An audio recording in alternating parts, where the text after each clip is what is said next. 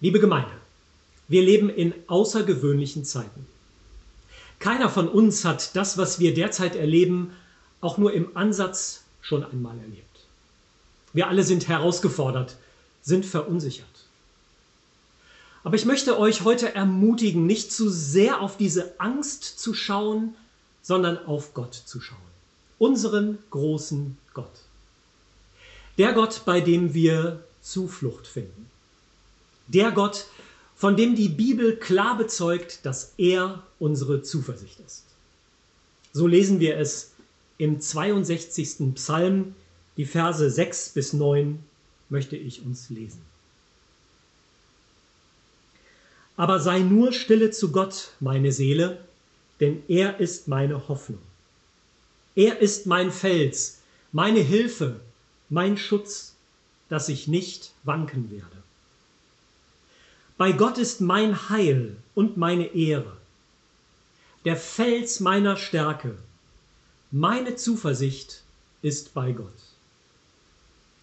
Hofft auf ihn alle Zeit, liebe Leute, und schüttet euer Herz vor ihm aus. Gott ist unsere Zuversicht. Wir beten. Lieber Vater im Himmel, du bist unsere Burg. Ich suche bei dir Schutz. Bei dir bin ich geborgen, wenn die Coronaviren fliegen. Du gibst meinen Gedanken weiten Raum, obwohl meine Bewegungsmöglichkeiten eingeschränkt sind. Du schenkst mir Zeit, innezuhalten, auf dich zu schauen, auf Jesus, deinen Sohn, zu schauen, dich in deiner Größe zu entdecken, aufzuatmen und neuen Mut zu schöpfen. Danke, dass du mich siehst. Meine Ängste haben Platz in deinem Herzen. Ich bin frei, hoffnungsvolle Wege einzuschlagen in dem Raum, den du mir gibst. Amen.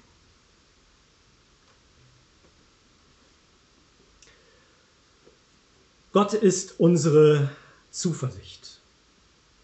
Ich möchte deswegen in meiner Predigt mit euch teilen, was Gottes Zusage für uns ist. Damit wir nicht auf die Absagen schauen, die wir im Lauf der letzten Woche alle getätigt haben, sondern auf Gottes Zusage. Ich möchte gerne den Impuls unserer Bundesleitung aufnehmen.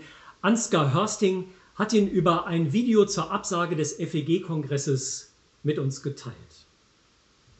Ein Vers, den Gott unserer Bundesleitung wichtig gemacht hat, und den ich gerne mit euch teilen möchte und meine Gedanken dazu ebenfalls. Es ist eine Zusage aus dem zweiten Timotheusbrief, Kapitel 1, Vers 7. Gott hat uns nicht gegeben den Geist der Furcht, sondern der Kraft und der Liebe und der Besonnenheit. Erster Gedanke, eine Zeit der Unsicherheit. Es ist so, wir sind im Krisenmodus. Unsere Welt, wir hier in Europa, in unserem Land in einer Art und Weise, wie wir sie noch nie kennengelernt haben. Und ich wette, das geht euch ganz persönlich genauso wie mir. Wir sind im Krisenmodus. Da gibt es einen unsichtbaren Feind, dieses Virus. Einschränkungen in unserem Alltag, die wir vor zwei Wochen, vor vier Wochen, noch nicht für möglich gehalten hätten. Nachrichten, die wir sehen und die wir lesen, Nachrichten, die uns verunsichern. Mir geht das genauso. Und dann, und Gott sei es geklagt, die Nachricht darüber, dass Menschen an dieser Erkrankung sterben. Ganz ehrlich, diese Zeit zeigt uns, dass unser Leben nicht einfach immer so weiterläuft, selbstverständlich so weiterläuft, wie wir denken. Wir erleben unsere Grenzen. Diese Zeit stellt uns auf die Probe miteinander. Eine Zeit der Unsicherheit. Aber es ist auch eine Zeit, in der Menschen erfinderisch werden, Solidarität miteinander zeigen So wie meine Nachbarin Carola gerade erzählt hat, beim Einkaufen, beim Supermarkt, an der Kasse, eine Person, die der Kassiererin, die sie an der Stelle begleitet hat, etwas schenkt, als Zeichen der Dankbarkeit, der Aufmerksamkeit. Stark. Bis hin zum Balkonapplaus, den wir aus den Bildern aus Italien hören und ja auch in Ansätzen bei uns. Applaus für die Menschen, die sich für uns alle einsetzen. Eine Zeit der Unsicherheit und mittendrin eine Zusage, die 2000 Jahre alt ist. Eine Zusage der Bibel.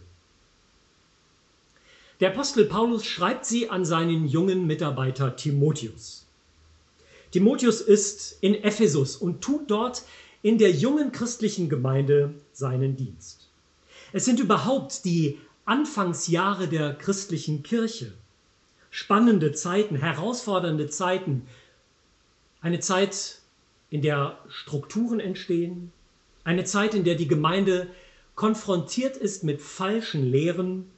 Eine Zeit, in der es offensichtlich auch nicht wenig Streit Richtungsstreit in der christlichen Gemeinde gab. Und mittendrin der junge Gemeindeleiter Timotheus. In der Tat noch jung. Vielleicht hat er sich selber viel zu jung gefühlt für diese Aufgabe. Vielleicht wird er von anderen abgelehnt, die ihm sagen, hey, du bist noch so jung, was willst du uns eigentlich sagen? Und auch das entdecken wir in den Briefen, die Paulus an ihn schreibt, ein junger Mann, der offensichtlich auch oft krank war.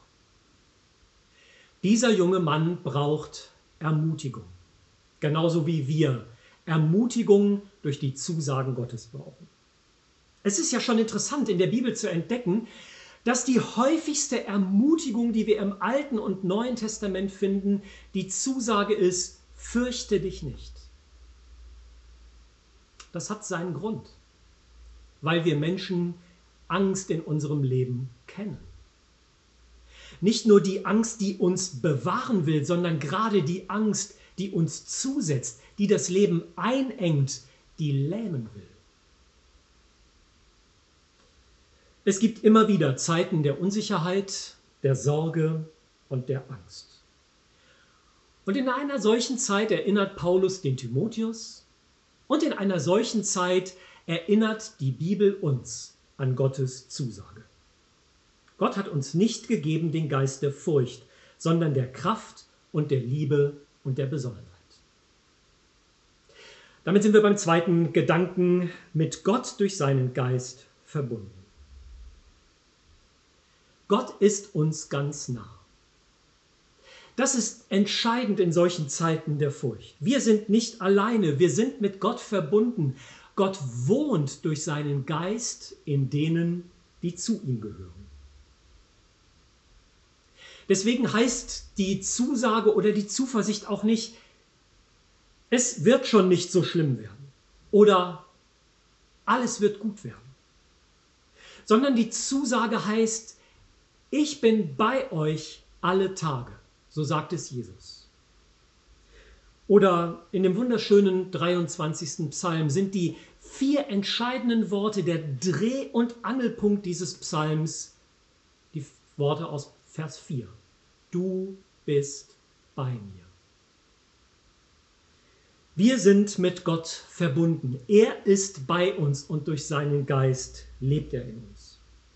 Und ich möchte jeden ermutigen, dass wir unsere Hand in die Hand Gottes legen und sagen, guter Gott, bei dir suche ich halt und bei dir finde ich halt. Danke, dass du bei mir bist. Ich finde es wunderschön, wie das Johannesevangelium, wie Jesus im Johannesevangelium über diesen Geist Gottes, der in uns lebt, redet. Jesus spricht vom Parakleten, wenn er den Geist Gottes meint. Und dieses griechische Wort heißt ins Deutsche übersetzt der Tröster, der Beistand, der Helfer. Das will Gott durch seinen Geist für dich und mich sein. Der Tröster, der Beistand, der Helfer. Das sagt er zu.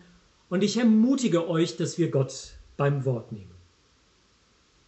Denn Gottes Geist ist ein Geist der Kindschaft, durch den wir rufen können, aber lieber Vater. Wir sind mit Gott durch seinen Geist verbunden. Lieber Vater, danke, dass du in dieser unsicheren Zeit in uns lebst und bei uns bist. Und dann finde ich es in dieser Zusage besonders schön, wie dieser Geist Gottes beschrieben wird. Es ist ein Geist der Kraft, der Liebe und der Besonnenheit. Schauen wir darauf. Gottes Geist ist ein Kreis, Geist der Kraft. In diesen Tagen ist immer wieder davon die Rede, dass wir in dieser Pandemie in einem dynamischen Geschehen sind. Das bedeutet, die Zahlen auch der erkrankten Menschen verändern sich täglich, vergrößern sich und das nicht in einem linearen, sondern exponentiellen Geschehen. Ein dynamisches Geschehen. Habe ich oft gehört, ihr wahrscheinlich auch. Genau darum geht es aber auch in diesem Bibeltext. Es geht auch um ein dynamisches Geschehen, ein ganz anderes dynamisches Geschehen, ein geistliches dynamisches Geschehen. Gottes Geist ist ein Geist der Dynamis. Das heißt ins Deutsche übersetzt der Kraft. Diese Kraft Gottes lebt in uns durch seinen Geist. Gott möchte uns halten. Er möchte uns tragen. Gott möchte uns aufrichten und ermutigen. Gott möchte uns inspirieren, Zuversicht schenken und auch Kraft zum Durchhalten. Um dieses dynamische Geschehen geht es in dieser Zusage.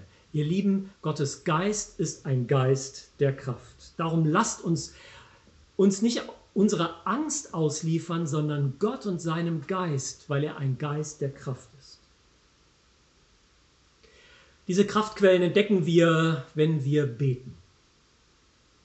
Unser Herz ausschütten vor Gott, mit Zuversicht zu ihm kommen, so wie es der 62. Psalm beschreibt.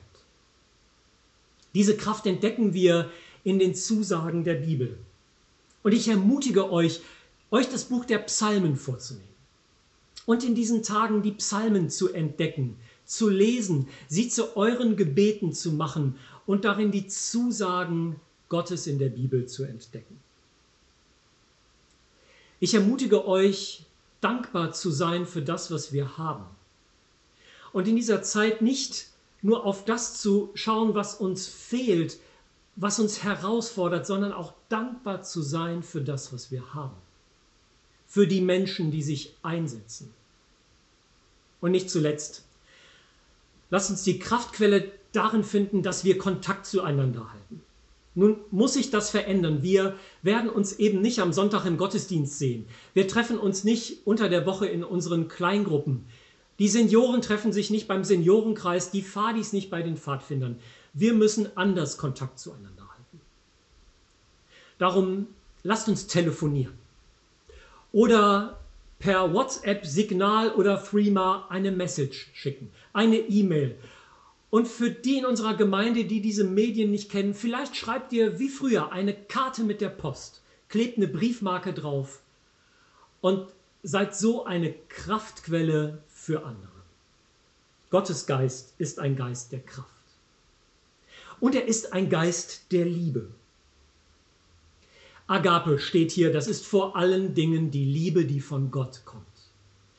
Diese Liebe Gottes, die zuallererst von Gott ausgeht und seine Welt meint, seine Schöpfung meint, seine Menschen meint, die dich ganz persönlich meint. Gottes Liebe zu dir. Und es ist eine ganz wichtige Zusage im Neuen Testament. Wir lesen sie im Römerbrief Kapitel 8, dass uns von dieser Liebe Gottes nichts trennen kann. Keine Erfahrung, die wir machen. Keine Pandemie. Ja sogar der Tod nicht. Nichts kann uns trennen von der Liebe Gottes, die in Jesus Christus, unserem Herrn ist. Und dann gehört zum Geist der Liebe nicht nur die Liebe Gottes zu uns, es gehört auch durch den Glauben die Liebe zueinander dazu. Die Liebe, die sich in Mitmenschlichkeit und Solidarität zeigt. Ja, es geht in diesen Tagen nicht nur um die eigene Gesundheit. Es geht auch um die Würde, um unseren Zusammenhalt in der Gesellschaft, um ein respektvolles, rücksichtsvolles Miteinander. Es gibt auch traurige Geschichten, Geschichten, die mich ärgerlich und wütend machen, wie der Diebstahl von Schutzmasken aus einem Krankenhaus. Oder wenn ein Kunde einem anderen Kunden etwas aus seinem Einkaufswagen wegnimmt.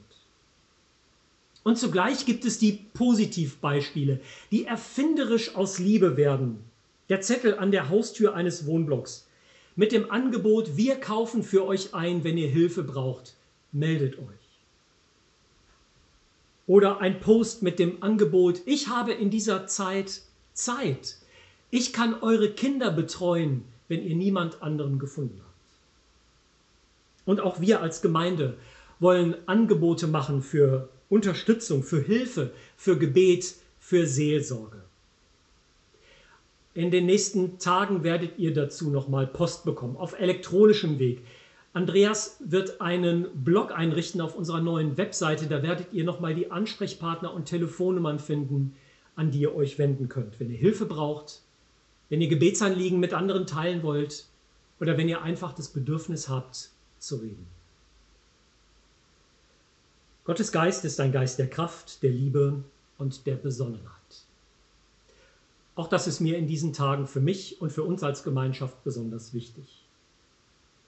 Besonnenheit heißt nicht übereilt, sondern überlegt handeln. Nicht getrieben werden, sondern selbstbeherrscht leben.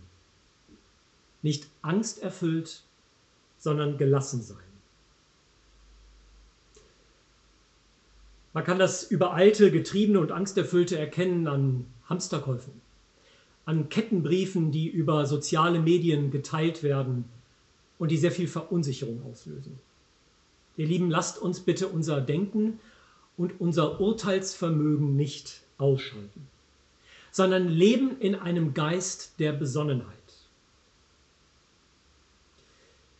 Nicht angsterfüllt, sondern gelassen leben. Dazu gehört, dass wir das so annehmen, wie es ist. Wir leben in dieser herausgeforderten Zeit. Keiner von uns kann heute sagen, wie wir in vier oder in acht Wochen dastehen. Wir müssen es annehmen, so wie es ist. Aber es ist die Einladung, sich einzulassen auf den, der alle diese Dinge, der diese Welt, der diese Zeit, der dein und mein Leben in seinen Händen hält. Mich einlassen auf Gott ist ein wichtiger Grund für Gelassenheit. Und dann das loslassen in seine Hände, was mich bewegt, was mich beschwert, was mich unsicher werden lässt. Ein Geist der Kraft, der Liebe und der Besonnenheit. Dieser Geist Gottes lebt in dir und mir. Wir sind ganz eng mit Gott verbunden. Er ist unser Zufluchtsort und unsere Zuversicht.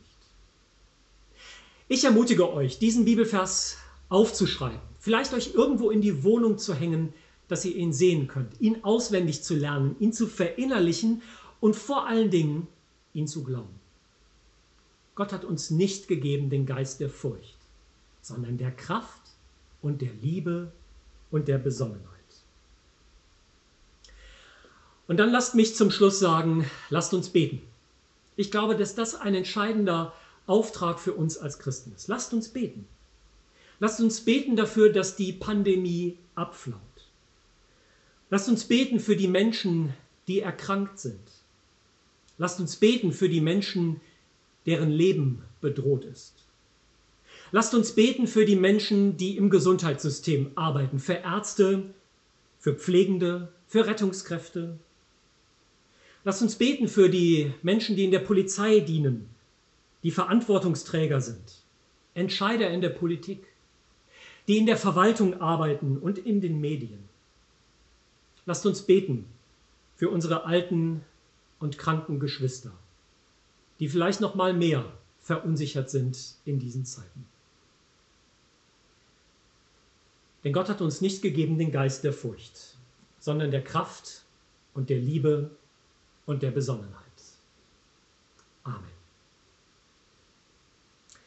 Ein Bekannter hat mir ein Gebet zugeschickt in den letzten Tagen, ein Gebet in einer Pandemie.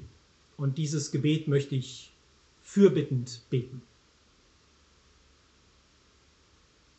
Mögen die, die kaum in Schwierigkeiten sind, an diejenigen denken, deren Leben auf dem Spiel steht. Mögen die, die zu keiner Risikogruppe gehören, an die denken, die verwundbar sind.